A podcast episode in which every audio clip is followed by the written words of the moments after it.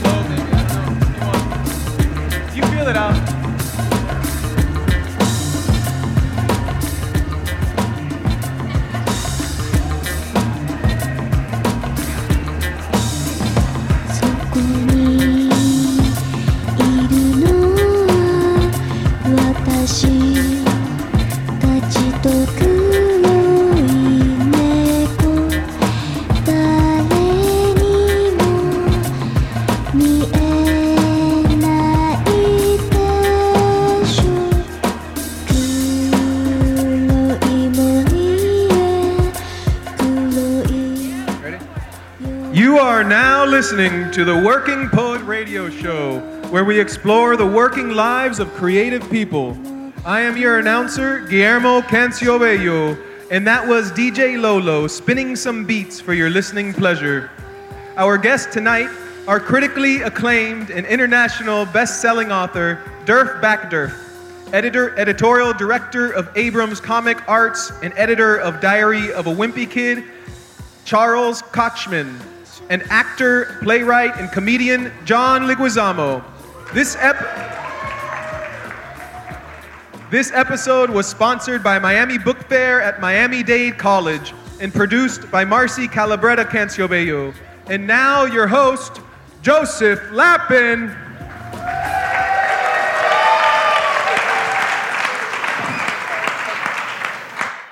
So you are now listening to the Working Poet Radio Show. I'm your host, Joseph Lapin, and I'm so thrilled to be back here in Miami. This is our second episode in the Magic City. Now, if you don't know about us, we're dedicated to exploring the working lives of creative people. From the nanotechnologist to the graphic novelist, to the poet to the author, to the graphic designer, we chronicle the creative journey. We chronicle the struggles and we explore the poetry that powers their lives. So tonight we're going to hear from three incredible guests about their creative journeys to get to where they are, and that is at the top of their game. And I started this show because I myself, I'm a creative. And I was talking to so many other creatives about their journeys and about getting to where they want to be with their creative life. And what I kept hearing from everybody was, how do I balance my professional life with my creative life? How do I continue to explore my passion? How do I find a way to find the heart to get up every day and sit in front of my computer? How do I find the heart to get in front of an audience and put myself out there? And what I wanted to do, the only way I could figure out how to answer those questions was to bring together professionals who have made it and hear their stories and hear their journeys. So tonight we have Derf Backderf, the author of Trash and My Friend Dahmer, a graphic novelist, incredible person. We have Charlie Kochman, who is the head editorial director of Abrams Comics, and we have the legendary John Leguizamo. So tonight we're going to be exploring their creative journey. How did they get to where they're going? How do they continue to find the strength to go forward? How do they explore their own working lives? So without further ado, our announcer and more DJ Lolo. Derf back, Derf.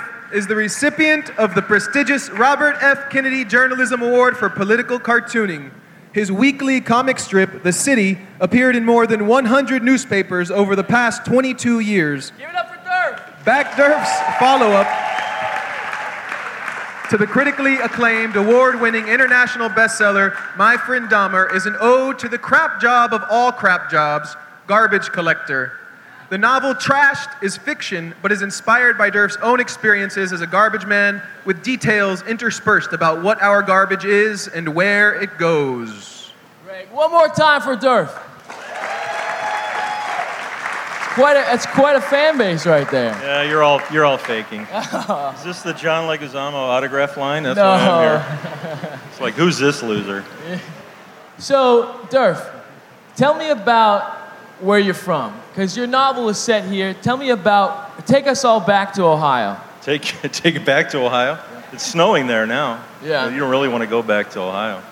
Um, you know, hard hard times, uh, Rust Belt uh, towns. I grew up outside of uh, Akron, Ohio, which none of you really want to go to. And uh, you know, that's that's. I've always lived in uh, in the Rust Belt, except for three years here in South Florida, which I couldn't stand. I was miserable. There's too much sun, too much. You know, it's like, eh. Get me back to the gray skies.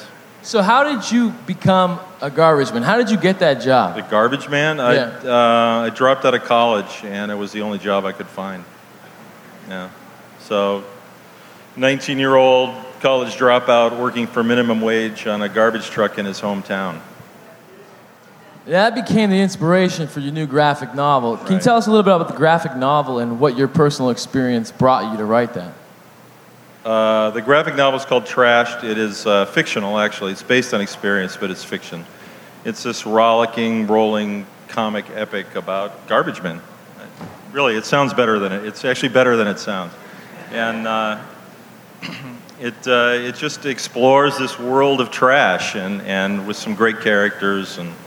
Um, I'm pretty happy with it, and it's gotten good reviews. So But so, out of all the things, how did you ever know that your experience working with trash would end up being an inspiration for your, a graphic Well, you look for stories in your own life, and you know when you when you work in a. Uh, is this a G-rated radio program? No, you can be Oh, as I vulgar as you want. Yeah. I can I can There go clean in my many. No, no, go R-rated. I think. Does everybody want R-rated show tonight? All right, all right. So when you work in a shit job, you know, you, I mean, you just uh, you uh, you acquire stories, and I've always been a storyteller. So as, even as I'm working this thing, I'm I'm trying to think of a way to turn it into something. I mean, there's got to be something better than this. And you just take carry it with them, and eventually, uh, eventually, I turn it into a story. So we all know that you wrote My Friend Dahmer, which is about his experience with Jeffrey Dahmer growing up and his as a friend. But you also have an experience or a story that relates to your job as a trash collector.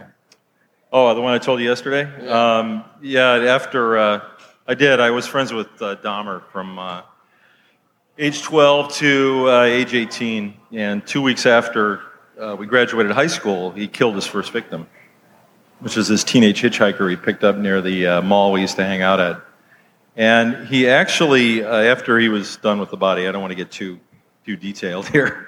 Um, he, uh, he carved him up and he put out a lot of his remains in the trash. And about two months later is when I started on the truck. So I was that close to picking up Dahmer's first victim on the curb in the trash. Yeah, welcome to my world. So you consider yourself a blue collar artist. What does that mean to you? What does it mean? What does that mean? Um, you know, I came up, uh, it was all DIY with me. I came up through self publishing and small publishing, and I've always done it by myself. I mean, now I'm with a big shot publisher who you'll talk to in a minute. But, uh, um, you know, I, I came up from that DIY punk, post punk uh, beginnings. And, you know, when you come out of Akron, I mean, I'm the first adult male in my family in 100 years that didn't work for a rubber company, didn't make tires. So, you know, it's, that's just the experience that you have What did you learn about working this shit job about your creative life? that I didn't want to do it anymore.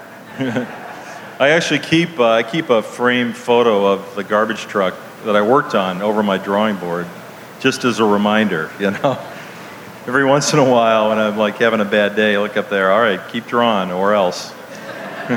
So is the very act of writing these graphic novels, is that laborious? Sure. Oh yeah. I mean, yeah. I mean, indie comics. You know, it's not like Batman or Superman or any of that shit, um, which is produced by you know it's corporate product produced by a assembly line of people. With with the comics that I do, you know, every line, every word, every shade is put there by hand by me. So it's a very personal work, and that's really the power of these kind of graphic novels, and it's why they're we're having this explosion of graphic novels right now. I mean, if you're a comics fan, man, it's a great time to be reading comics because every month a new book comes out, and they're amazing. And it's you know it's really intimidating when you're trying to make them. It's like crap. How can I top Dan Clowes or, or you know Phoebe Gloeckner or someone like that? It's but for a comics fan, enjoy it. So you said to me, good comics and good cartoons piss people off. What do you mean by that? Did I say that? You said that, yeah. Sounds like a total lie. Um, good, con- good cartoons. Well, yeah, I mean political stuff. Well, you pissed a lot of stuff. people off, though. I did. I was a political cartoonist. Actually, I started down here. That's why I was down here. I was a political cartoonist for a crappy little paper in West Palm Beach.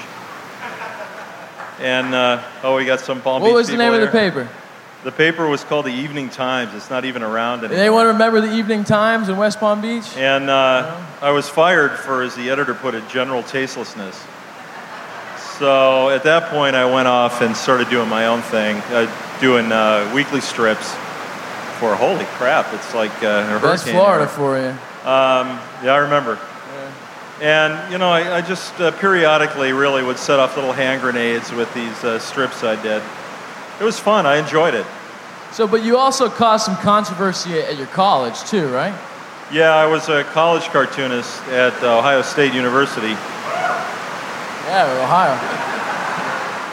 And uh, there were a couple cartoons I did where I, I there's one cartoon I actually had to leave town for a while until uh, tempers cooled off. That was that was I did one on the football team. One of the football stars got into some trouble. I did a cartoon on that, which uh, you know I mean I had some cojones. I didn't really have many brains. I mean doing a cartoon about a football star at Ohio State that's not the smartest thing in the world. But so from a young age, I've just always had that ability, you know, to really honk people off. So you were really well known for a while for doing the city. How did you go from the city to graphic novels? Well, newspapers started going out of business, so um, you know I had to find something else to do, and I started doing these books. And it turns out I'm a lot better at books than I ever was at that comic strip. So I basically wasted 20 years of my life. And uh, the last five years, I've just been doing books, and you know my career's just kind of. Wait, you mean you, you, re- you wasted 20 years of your No, life? it's okay. It's Well, what did you learn from that I was in the wrong genre. I mean, I'm much better as a graphic novelist than I was as a comics. I had fun with it. It was great. You know, it lasted, but I just never, you know, my books are a lot better. I mean, it's just the way it is. But there was also another transitional period that you went through from working on the city to working on graphic novels. You took four years off dealing with cancer. Can you tell us about that? Uh, well, yeah. I mean, I, I had uh, cancer for a while, so that was that was a drag. And uh, actually, actually, after I came out of that, is when I decided I got to get going. I got to sit down and, and get these books going. And so, you know, it was kind of the payoff at the end of it. But I feel like I've gotten this reboot at age, you know, 50. I'm a I'm an overnight sensation after 30 years working, and I, it's like I've gotten a second chance. So, you know, now it's like I've got these best-selling books, and it's fabulous.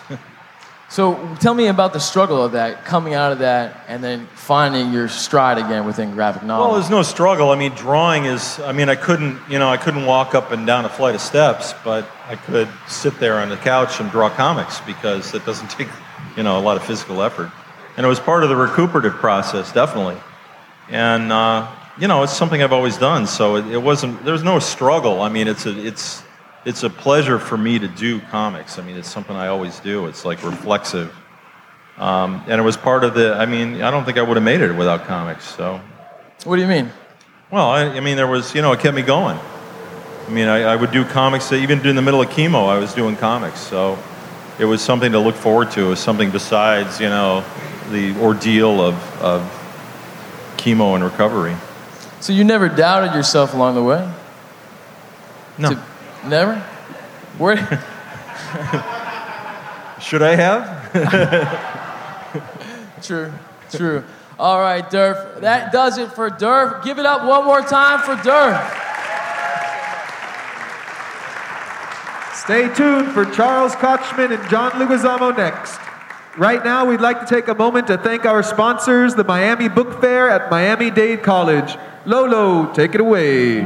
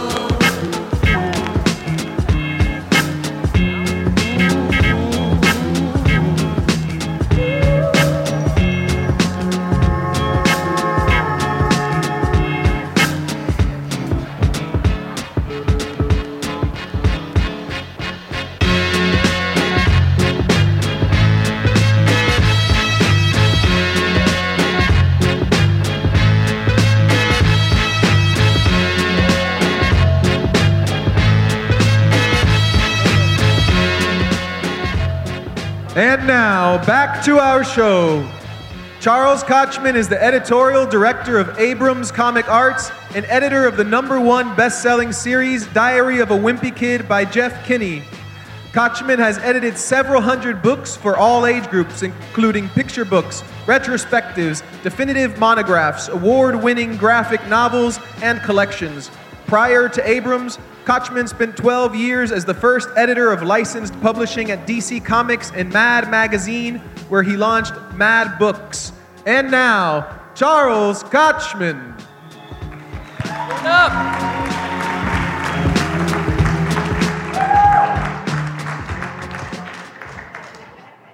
So, Charlie, thank you so much for being here. Uh, hopefully, we'll have uh, interlude from the rain. But you know, I want to start because you're clearly at the top of your game. You're the editor of one of the most important comic imprints out there. Uh, but it all started in the Strand with your uncle. Would you say that's correct? Yeah, I don't know if people know in Brooklyn. In uh, I grew up in Brooklyn. In um, New York City, there's a bookstore called the Strand Bookstore, which is an amazing bookstore. And that was my uncle's store. Uh, he worked there, and between him and my dad, who worked at Sam Goody, was so I had books and records my whole life. And uh, my uncle was the one who uh, basically made me a reader and told me what to, you know, how to uh, how to look at at books a different way. So as an editor, you know, I'm looking for books that I can acquire, that I could publish, that I think an audience would like. And what he trained me to do is look at the, sh- the spaces between the shelves to see what's not published and try to figure out what those books are. Because it's easy to say, like, you know, zombies are hot, let's publish a zombie book. What he trained me to do is, what are things that you like? And if you like it and you don't see a book on it, then create that. Because if you like it, odds are other people will like it. So, how did that impact your role as an editor? Um, basically, you know, trusting your instincts. That's all you could do. You know, and, and figure that you're you're a proxy for the reader. So, you know, everything that I read, I I edit a book series called Diary of a Wimpy Kid. I don't know if anybody's read it. Okay, so. So we just published 165 million copies around the world. That's a big milestone for any series. It's crazy. Um, but that was the kind of series uh, when I first saw it. It wasn't an obvious choice. It wasn't, you know, boys don't read. Um, it was a sort of a hybrid. It wasn't a graphic novel. It wasn't a, um, a comic. But it just made me laugh. And that was why I published it. So I think you know, part of my background allowed me to trust my instincts that if I laughed, then hopefully other people would laugh. It was the book that I wish I had as a kid. So that's really what I like to publish. Why did people, you know, other people might have said no to that book? Why else would they have said no to that? You know, again, you know, there was a big thing that there was, you know, Jeff Kinney talks about that there was this thing called reluctant readers, which really basically means boys. And boys didn't read. And I always felt that boys would read if you gave them something they wanted to read. So, you know, it's hard for a kid these days to read Treasure Island and relate to that. But if you gave them a book about middle school and what it's like to fit in and struggle, they would relate to that and they'd want to read that. So um, I think it was really just about connecting with an audience and creating something that kids would really like. And I think there was nothing like it. So for, for a reluctant reader, a boy, that you just wanted to give them something that I don't know if people do, the grown-ups did this, but you, when I would read novels like Moby Dick or whatever, I'd find the version that had illustrations in it, and I'd read to the picture. So I'd like dog ear the page, and like 10 pages later, I know there's a illustration. If I can get through those 10 pages, then I'm, I'm moving it forward. And what Jeff figured out with Wimpy Kid is to have a, a little bit of text and an illustration. That was the setup and the punchline was the illustration, and it, then it was divided into days. So for, for boys, for reluctant readers, there was a sense of accomplishment in reading it. It wasn't a very big book to read. And he pitched you at, where did he pitch you this? He came up, there was uh, the San Diego Comic Con, which has been going on for 40 years in San Diego. Uh, this was the first New York Comic Con in 2008. And he walked up to me at the booth on the last day, at the probably like the last two hours, and uh, asked if we published books for, um, that were on the web. Uh, and I had published a webcomic called Mom's Cancer, which was a, a graphic novel about this guy's um, journey dealing with his mother's cancer. Uh, so I sold him a copy of that book. We started talking about it. And he asked if I'd be interested in a webcomic that he wrote for kids. And he pulled out of his bag a little proposal. It was called Diary of a Wimpy Kid. And I love the title, I love the illustration. And I, we just connected. There was something about him, there was something about the way we connected. And um, he tells the story that he left the booth and he called his brother and he said, You know, I just met the, the publisher of my book. And his brother was like, What do you mean? He was like, I met this guy, he's going to publish the book. He's like, Well, they all say that. And he said, No, I have a different feeling about this. And I went home that night and I get 100 submissions at these shows. I read it right away and I called them first thing the next morning and I was like, I want to publish your book. And that never happens, but it was really clear like this needed to be published. So tell me a little bit about when you were growing up in Brooklyn and how you sort of started to see yourself as an outsider. Because what you're going to notice in the show tonight is that each one of our guests, in a certain way, their creative journey was about being an outsider. So what did that have? How did that impact your creative journey? You know, I grew up in a neighborhood where, you know, I didn't play sports. I wasn't, you know, if I did play sports, we played baseball, my outs didn't count. So that, that's never a good, and, and that was usually if my, my dad or my brother or whatever were playing, they would say like, don't worry about it, they don't count.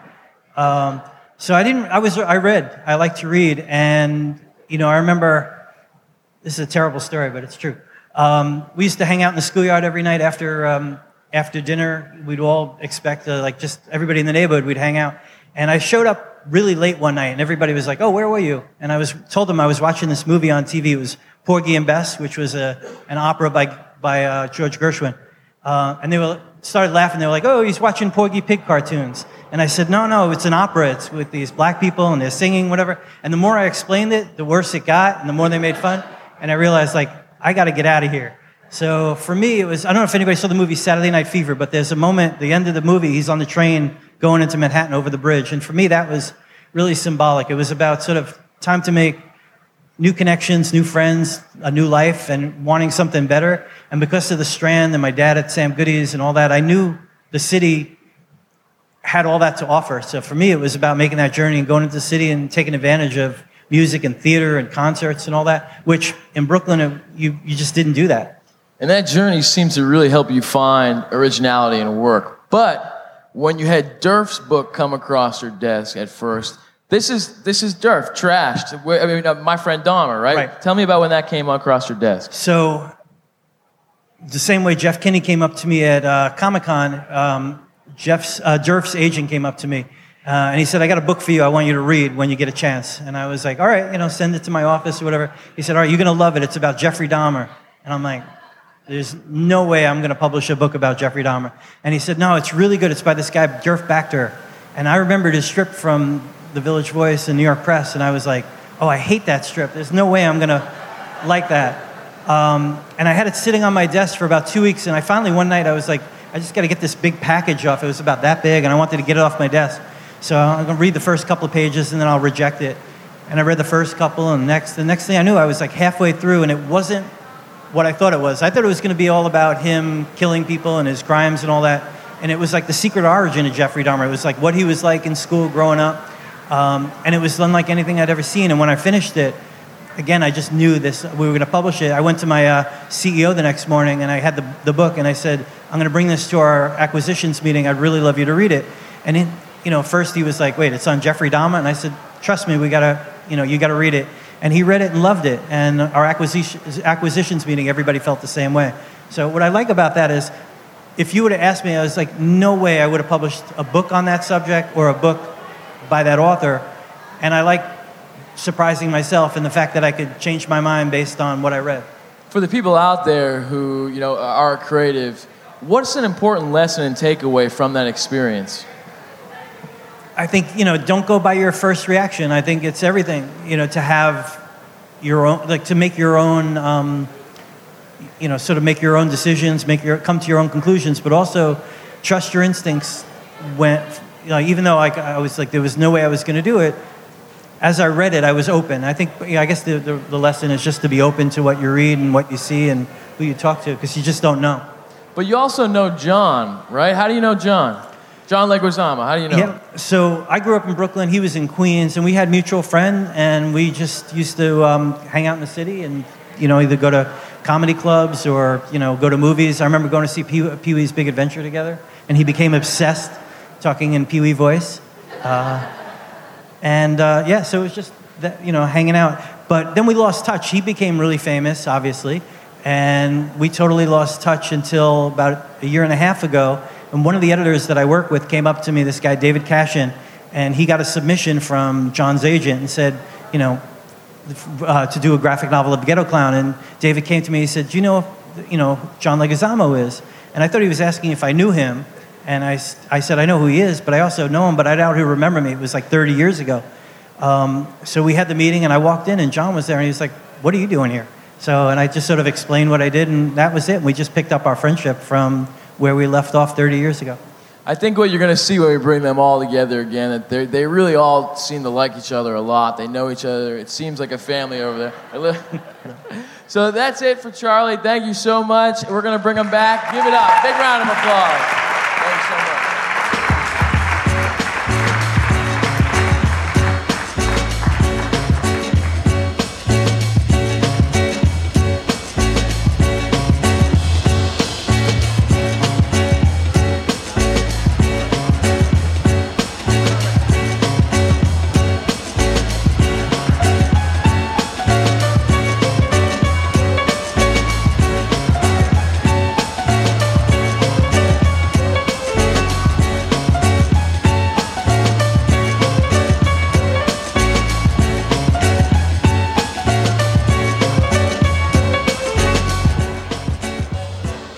John Leguizamo is a celebrated Colombian American actor, producer, comedian, playwright, and screenwriter. His new graphic memoir, Ghetto Clown, depicts his early years in Queens, his salvation through acting and writing, working with stars such as Al Pacino and Patrick Swayze, and with directors such as Baz Luhrmann and Brian De Palma his offstage life in love and marriage, and his journey of moving beyond self doubt and beyond the doubters to claim some happiness. And now, give it up for John Leguizamo.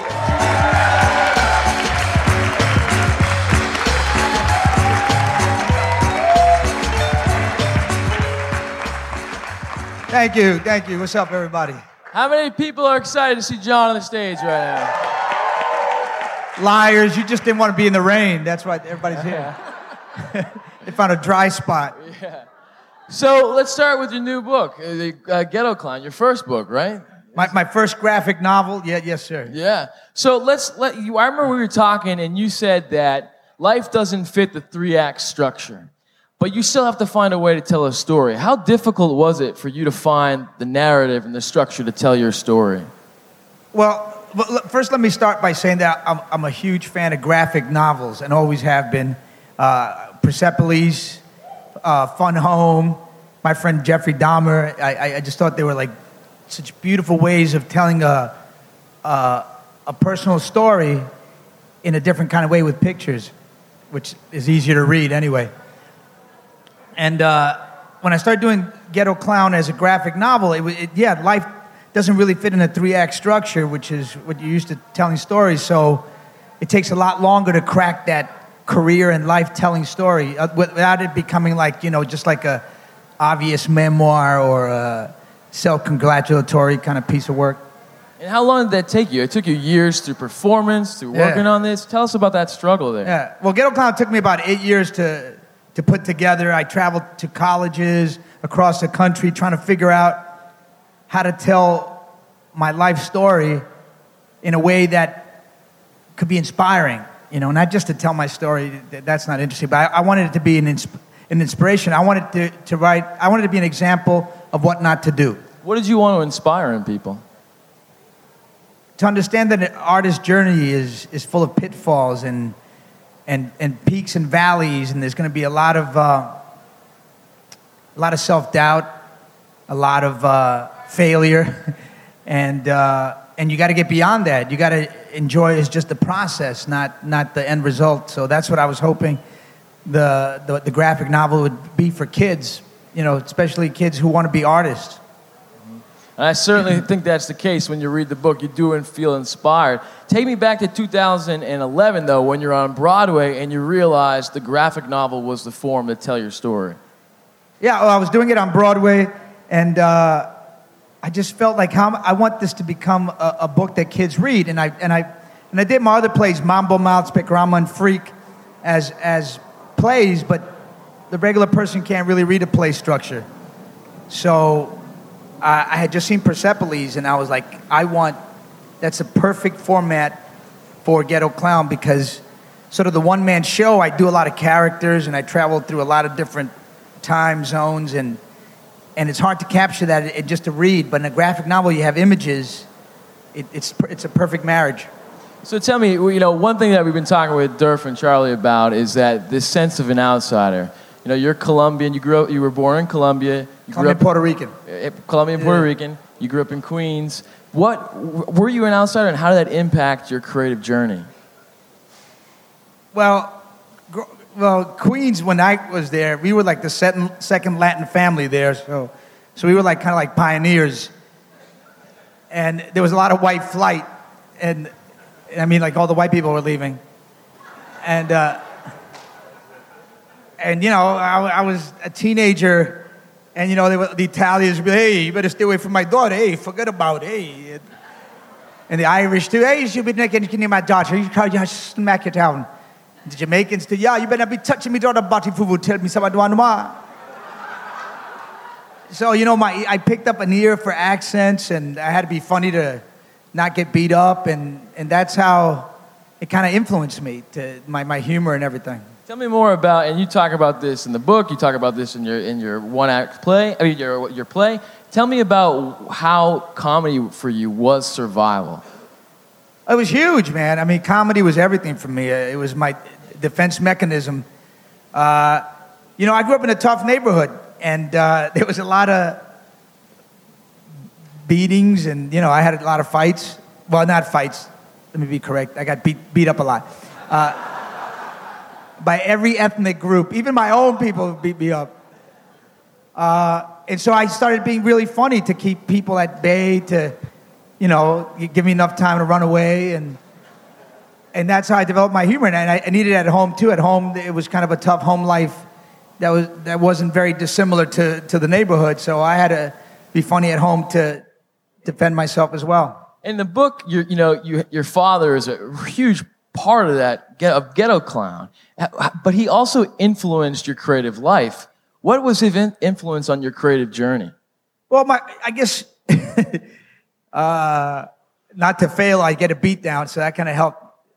Uh, it, it was mostly, he, he had, you know, immigrant mentality, which is, just work, constantly work, and and not not be afraid of sacrifice, which are the kind of things the immigrant always teaches you is is you sacrifice everything, you know, and uh, and work like like hell. And so I, I kind of adopted all those values. Tell me about the scene that happens in the book in Ghetto Clown when you're on the train and you try to get on the PA system and tell joke. Why was that so important to you, that scene? Well, that, that was a that was kind of basically the first time I performed in public, in a way. And uh, my friend Ray, I don't know, he, he he thought I guess he was going to turn into open mic night on the subway. And uh, I was 16 and and we broke into the conductor's booth in, in the number seven train going to Manhattan. I remember it was a summer. And uh, we kicked the door in and I grabbed the mic and I started doing beats like and uh, doing voices. I say, boy, I say, boy, you're a chicken hawk, boy. Ah, one grabs me nuts. Ah. And, uh, and the cops grabbed us, handcuffed us, took us to 110th Street precinct. And, uh, and it was my, I guess it was my first bad review. So, part of your journey in the book, too, is to open doors for Latino actors and Latino creators. Uh, Tell me about the scene where you were told to stay out of the sun. Why was that so important for you? Well, you know, when, when, I, when I came up, it was really tough to be a Latin actor. I mean, there, was, there, weren't, there wasn't that, many, that much opportunity, and, and I guess my grandfather was trying to protect me by, you know, don't stay out of the sun, mijo. Don't even eat dark food. You know, walk on the shaded side of the street.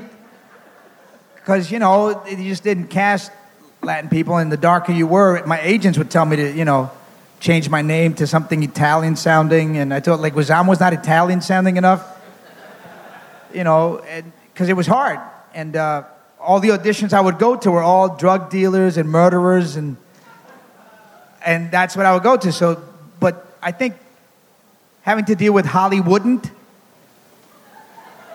yeah, Hollywoodened was good for me because it made me write, made me, made me create my own work, made me do my own thing. And I think all that rejection really made me really strong and, and put me in a path where I was self generating. And I think that's a really good place to ask this question because I think a lot of creatives, when they're working, they think it's all rose colors and it, it- there's not a struggle. But in order for you to create in the book, there's a pattern of sort of a depression, a struggle. Yeah. Can you tell me about how that's important to your creative journey? Uh, yeah, I mean, I think we all deal with depression, and I think Americans don't deal with depression and sadness as well. It's not kind of accepted. It's like Americans, we all got to be happy and we all got to be chasing that American dream, but depression is a part of life, and it's usually a rebirth. At least for me, it's always been a rebirth. It's, it's, sort of a chance to reboot and uh, and figure myself out. And, and every time I, usually it was when I broke up in a, when I had a deep, long relationship. uh, Usually at the end of that, or I, I, I would like be depressed for months, and I'd come out of it with a one man show, and I'd write and write like crazy, and just to, to get a to get a perspective of my life. So, did that become a part, a necessary part of your creative journey?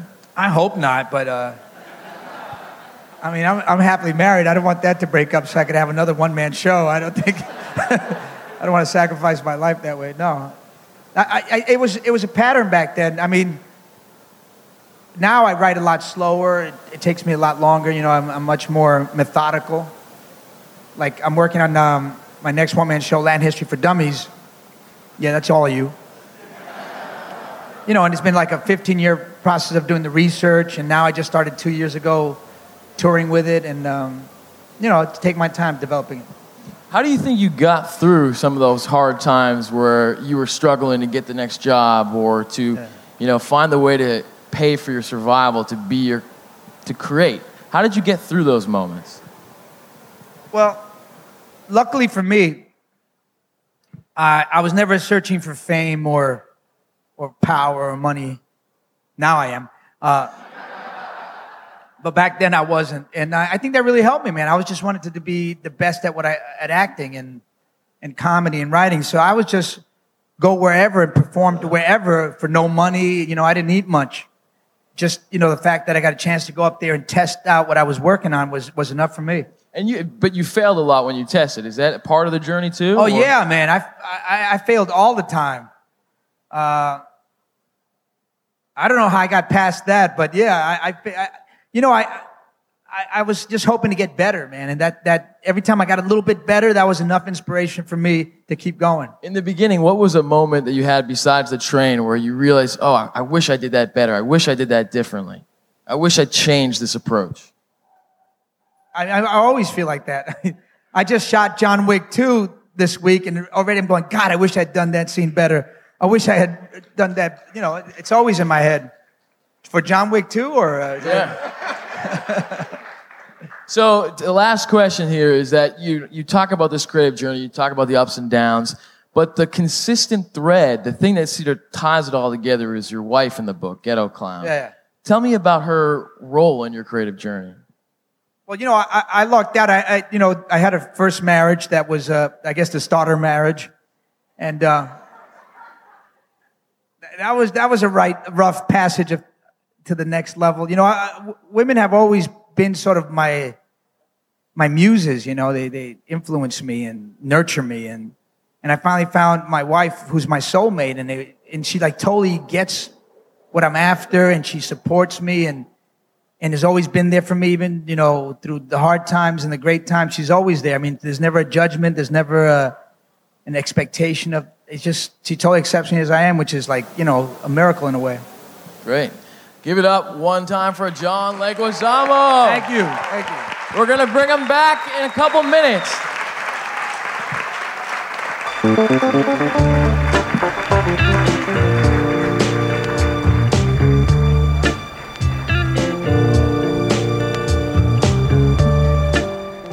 Stay tuned to hear our guests talk more about their creative journeys. Miami Book Fair's official bookseller, Books and Books, was named the 2015 Publishers Weekly Bookstore of the Year. Remember to get your book signed after the show. Lolo, take it away.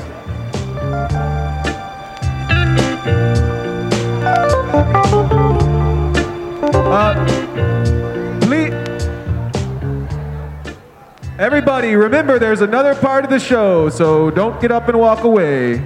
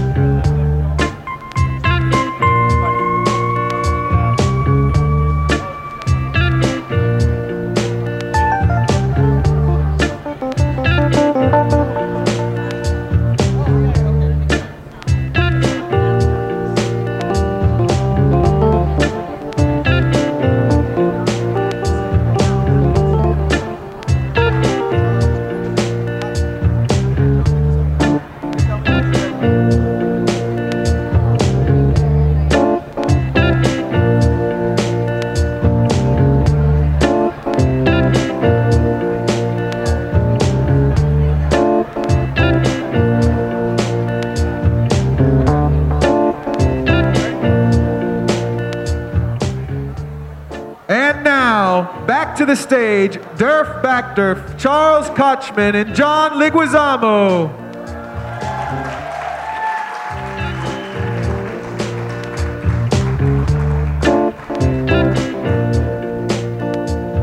Give it up one more time for our three incredible guests Derf, Charlie, and John.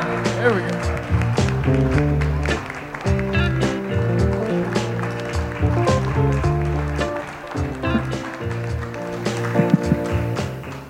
So, thank you all for being here on the Working Poet Radio Show at the Miami Book Fair. So, John and Derf, you've been working in various ways with Charlie. Now that you have him here and the creative process is over, what do you want to say to him?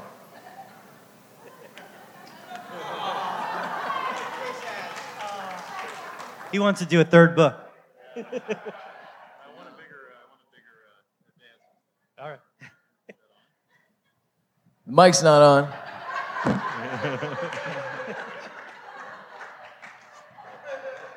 Just when And he's about that's to what I wanna something tell him. Not working either, I don't. So nothing you want to say to him? What about this creative process? What it was like working with Charlie, or working with in relationship with Charlie at the imprint? Well, Charlie kept trying to pawn his book, Jeffrey, uh, my friend Jeffrey Dahmer, on me. I go, I don't want to read about a killer. I don't want to read that book. He said, You got to read this fantastic. I don't want to read about Jeffrey Dahmer. She gave me the book. I go home, I start reading it. I can't stop reading it. It's a phenomenal piece of literature. And, uh, and I was like, I want to work with this guy who, who helped make this book happen. And I want, I hopefully Ghetto Clown will be as good as uh, my friend Jeffrey Dahmer. And that's, Aw. I do, I mean it. You know I mean it. They both have the same kind of ending too. Similar, I guess. Yeah. I'm still alive though. So, am I. I think. Barely.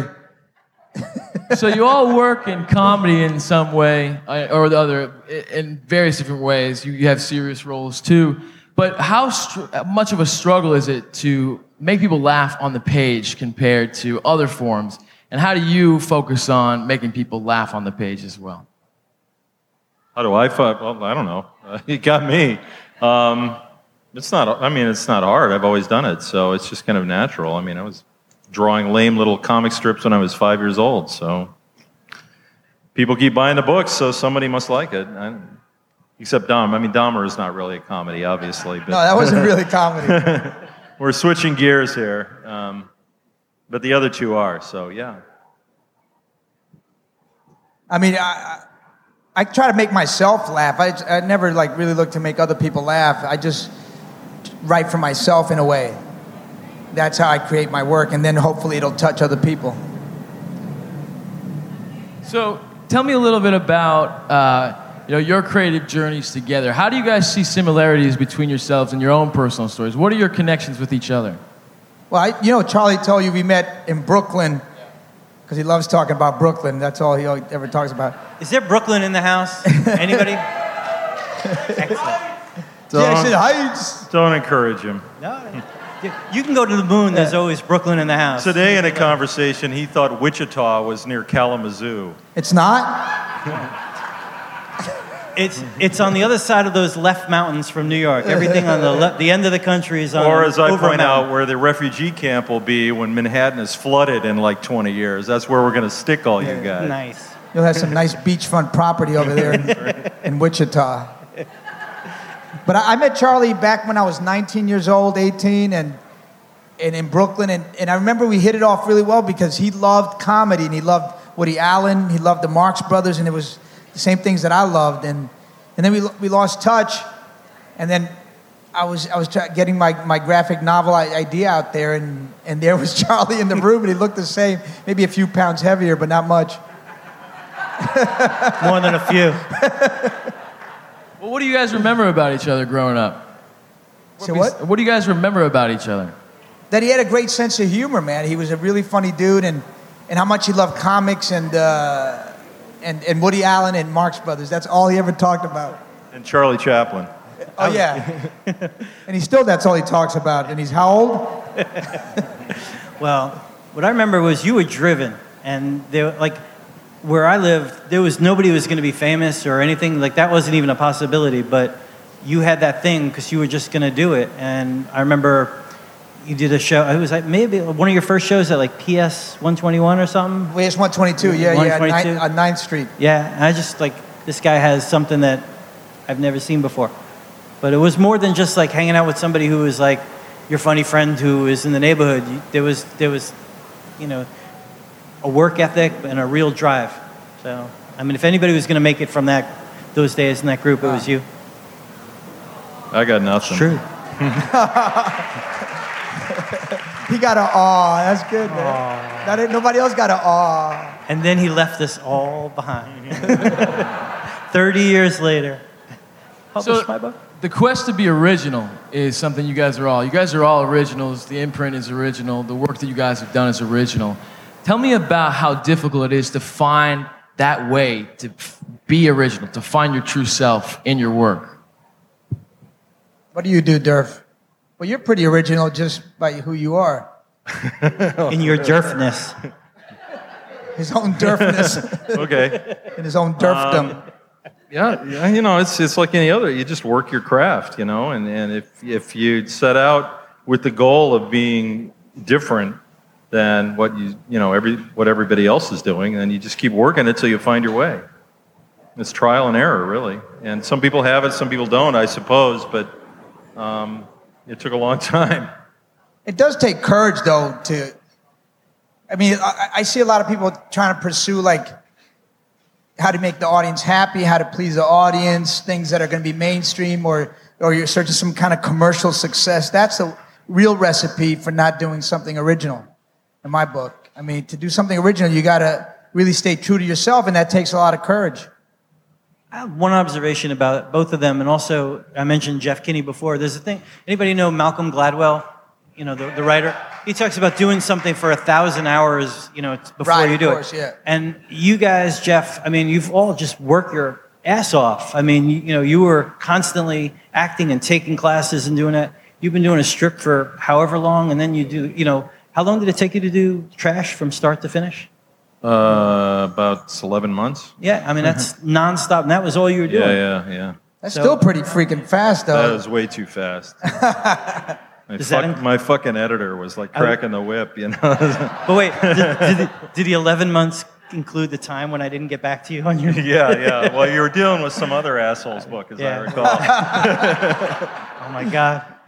But the Like, where are reality my is, edits? Where are my edits? I'm busy. The reality is, as you're trying to be original, you do still have to please an audience. You do have to. You still want commercial success. How do you balance those things? I, I don't know if you're if, if you're searching to please the audience, but you want your material to communicate. You want to be able to that that they're getting your point across. I think that's that's more what you care about. I mean, that's what I care about. Is are they understanding what I'm trying to say? I'm not trying to please them. I just want them to understand my message. Is my message clear enough? Is my premise sharp enough? Is my theme t- all throughout the, the piece? That's a good memoir comic. I see a lot of bad ones, but that's that, that was a good one, John. It Thank really you. is. really is. Well, name some I of the bad ones. Come on, name not- names. no, no, Come on. no, no. Oh, come on. That's not. It's not an easy thing to do. I mean, Yeah, it's no, really it's not. not. Well, we also had two really good artists working. I mean, that's the difference too. Is that you know Derf is writing and illustrating his own book. John wrote his book, broke it down, worked with his editor David on that, and then we had two artists who had to visualize all that, and it's you know like a whole team to do it. Right, it's a little different, right? I mean, in terms, they had to draw my words as opposed to when you do it all in one. Right. Yeah. Well, Well, I see them together. Yeah. So I mean, you have to get somebody. You have to communicate with somebody Yeah. else to get them to see your vision. Where my twisted vision is all. It's right all in one. Yeah, it's right there. It's interesting, yeah, because I had to like give them photos, addresses to Google to see the locations I was talking about. So I gave them a ton of addresses, photos, movies, my books, my plays, Yeah. and I would highlight the things that I wanted them to study. And then you see the graphic novel, and it's like all that interstitial stuff that that because they took the addresses and the photos, and all of a sudden that photo comes to life in that address, and it's crazy, man, because it's like my memory, but it's but it's in a graphic novel. So when you think back on that stuff, are you thinking your original memories now, or are you thinking their their versions of it? Combination. Well, I'm not crazy, so I, I can still I can still differentiate between my real memory And the other voices that you hear in your head. So finally, one last question before we have a game here, real quick. What is your role in inspiring that next generation of creatives that are coming up? The the Johns, the Derfs, the Charlies that are growing up. What is your role in inspiring them? Or maybe you don't have. Oh, a screw role. the next generation, man. I And, mean, and, let them find their own way. You know, I work too hard. I want. and he's got two kids. and, he, and he means it. He means it. He's not joking. I, I, I do want to inspire the next generation, though. I, I, I do. I just, uh, I mean, Ghetto Clown, I wrote it to inspire artists who, like, like myself, like my brother wanted to be an artist, and, and it never came true for him, you know. And, uh, you know, I just want to be able to tell him, you know, being an artist is a really rough journey, but I want, I want you to pursue it. I don't want you to give up. And Charlie, you come at it from a different angle. You're always nurturing people to create, right? Yeah, well, I'm, I publish adult books and coffee table books, but I also do a lot of graphic novels. Adult for kids. Adult. I want to see those adult Hey, books. I haven't seen any of these. yeah. Bring out the adult books. What I meant to say, I do graphic novels on the adult list that I work on and also on the kids list. So there's two different kinds. And um, what I'm always looking for is things you know that are going to challenge kids. Uh, you know, I have a, a series coming out that uh, is by a guy named Eddie Pittman. It's called Red's Planet. It's uh, three books about a girl who accidentally gets abducted by a UFO and lands in space. And this is just going to introduce kids to this whole other world, and his characters are amazing. So for me, it's like I want to see something I haven't seen, and, and Eddie's manuscript was like that. So I always look for just stuff I haven't seen that I hope they'll be excited by. That's great. Derf, has anyone ever come up to you and said you've inspired me? Have you uh, you've Yeah, yeah, no, it's really cool. when- John Wayne Gacy, right? happens. Who? Oh, thanks. Um, always with the serial killer joke. Um, yeah, it's really cool when that happens. You know, I mean, if, if you do good work, I think you know. It, it- at least I thought this as I was working in obscurity for many years. If you do good work, eventually some people will find it, and you know, it's just you have to have that belief, or or you'll give up. You heard that if you do good work, people will find you. So now, what we're gonna do though, we're gonna play a quick little game here to close out the night. Now, I don't know if you know, but we did have some one of our panelists make some news about criticism of a certain presidential candidate. Uh, So you want to exploit it. What's that? You want to exploit that situation. Uh, no, I want to let them all know about it. So basically, what we did is we have this little game that BuzzFeed created, right? They have these quotes. And what your job is to do is to say, is this Donald Trump or is this Lucille Bluth from Arrested Development? So basically, Guillermo, you're going to give them the uh, paddles, right? They're under my seat.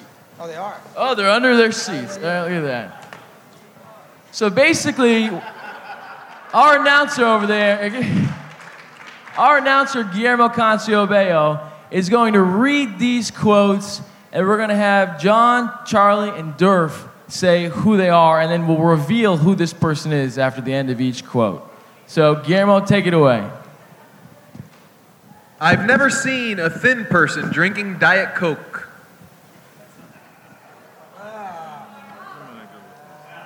That is, I've never seen a thin person drinking Diet Coke. We have John for Lucille, we have Derf for Lucille, and we have Charlie for Donald Trump.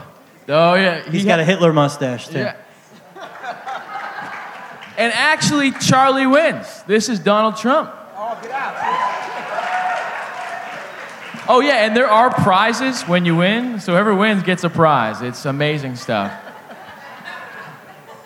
They're building a wall to separate the U.S. from the immigrants, which was my idea. That is, they're building a wall to separate the U.S. from the immigrants, which was my idea. So, we got John, we got, what is it? Oh, we got Trump, we got Lucille from Derf, and we got Trump from Charlie. This is actually Lucille Bluth. Seriously? Uh, well, according to BuzzFeed, She's writing Trump's campaign? she is. How could two people be that stupid? Inspired him. Suddenly, playing with yourself is a scholarly pursuit. One more time, Guy. What? Suddenly, playing with yourself is a scholarly pursuit. That was you. Suddenly, playing with yourself is a scholarly pursuit. John, what do you got there? Lucille, we got Derf with Donald, and we got Charlie with Lucille. And this is actually Bluth. This is Lucille Bluth. So who won that one? I Go. I got yeah, two and one. Okay, cool. Well, we got one more. If you're worried about criticism, sometimes a diet is the best defense. What? If you're worried about criticism, sometimes a diet is the best defense. I think I think this one is. What do you got? Lucille, Lucille. I'm gonna go. I'll. We got Trump, and that is Lucille Bluth. I don't know who won the game, but they all win. Charlie won. Charlie won. So we do have some gifts here for you. Where are the gifts? We have gifts. We have for Derf. We have biodegradable trash bags. for Charlie, we have red pens. Did he ever use a red? He never used a red No. pen, did he? Yeah. He did. Oh, I saw a lot of red yeah. pen marks on my book. Like a legit, legit red pen. Crossing pen. out. What is this hell? What the fuck I does try. this I mean? work in blue. I try to work in blue pencil. And then we have a really big fan of the Mario Brothers movie. Here is Luigi. So give it up for our three amazing guests. Thank you. Thank you very much. You have listened to the Working Poet Radio Show. I would like to thank our sponsors, the Miami Book Fair at Miami Dade College, Abrams Books, Books and Books, Director of Programming Lizette Mendez, Swap Coordinator Nicole Smith. Give it up for these people. These people are working crazy. DJ Lolo for providing some great music. All the guests. I've got to thank my producer, Marcy Calabr. Marcy, give it up for Marcy right there. Marcy put this all together. She made everything sure that run. And give it up for Guillermo. And give it up for yourselves too. Thank you so much for coming. I really appreciate you being a great audience. Thank you so much. You have just listened to the Working Poet Radio Show. You can see these authors at other Miami Book Fair Hi. events this weekend. Music provided by DJ Lolo, founder of Sweat Records. We'll be back in Miami on April 30th with the Dark Noise Collective, six astounding young multi genre poets. And if you would like to bring the Working Poet Radio Show to your city, find us online at www.theworkingpoetradioshow.com. Lolo, Hi, everybody. This is Lisette. I want you to know that tonight at 9 p.m. after Afro Beta plays, we're going to have the Rock Bottom Remainders in concert right at this venue. And the party is going to be outside. Uh, Books and Books Cafe has brought over a delicious spread, and we'll have beer from Peroni and free Prosecco. Also, to let you know that the signing for John Leguizamo and Derf are going to, is going to be inside where Guillermo and Lolo are right now because we don't want our guests to get wet. So if you just want to line up right here in front of the stage, it's probably the easiest way to do it. Lolo's gonna start playing some music, and we'll see you back for the Rock Bottom Remainders after Afro Beta. Thank you.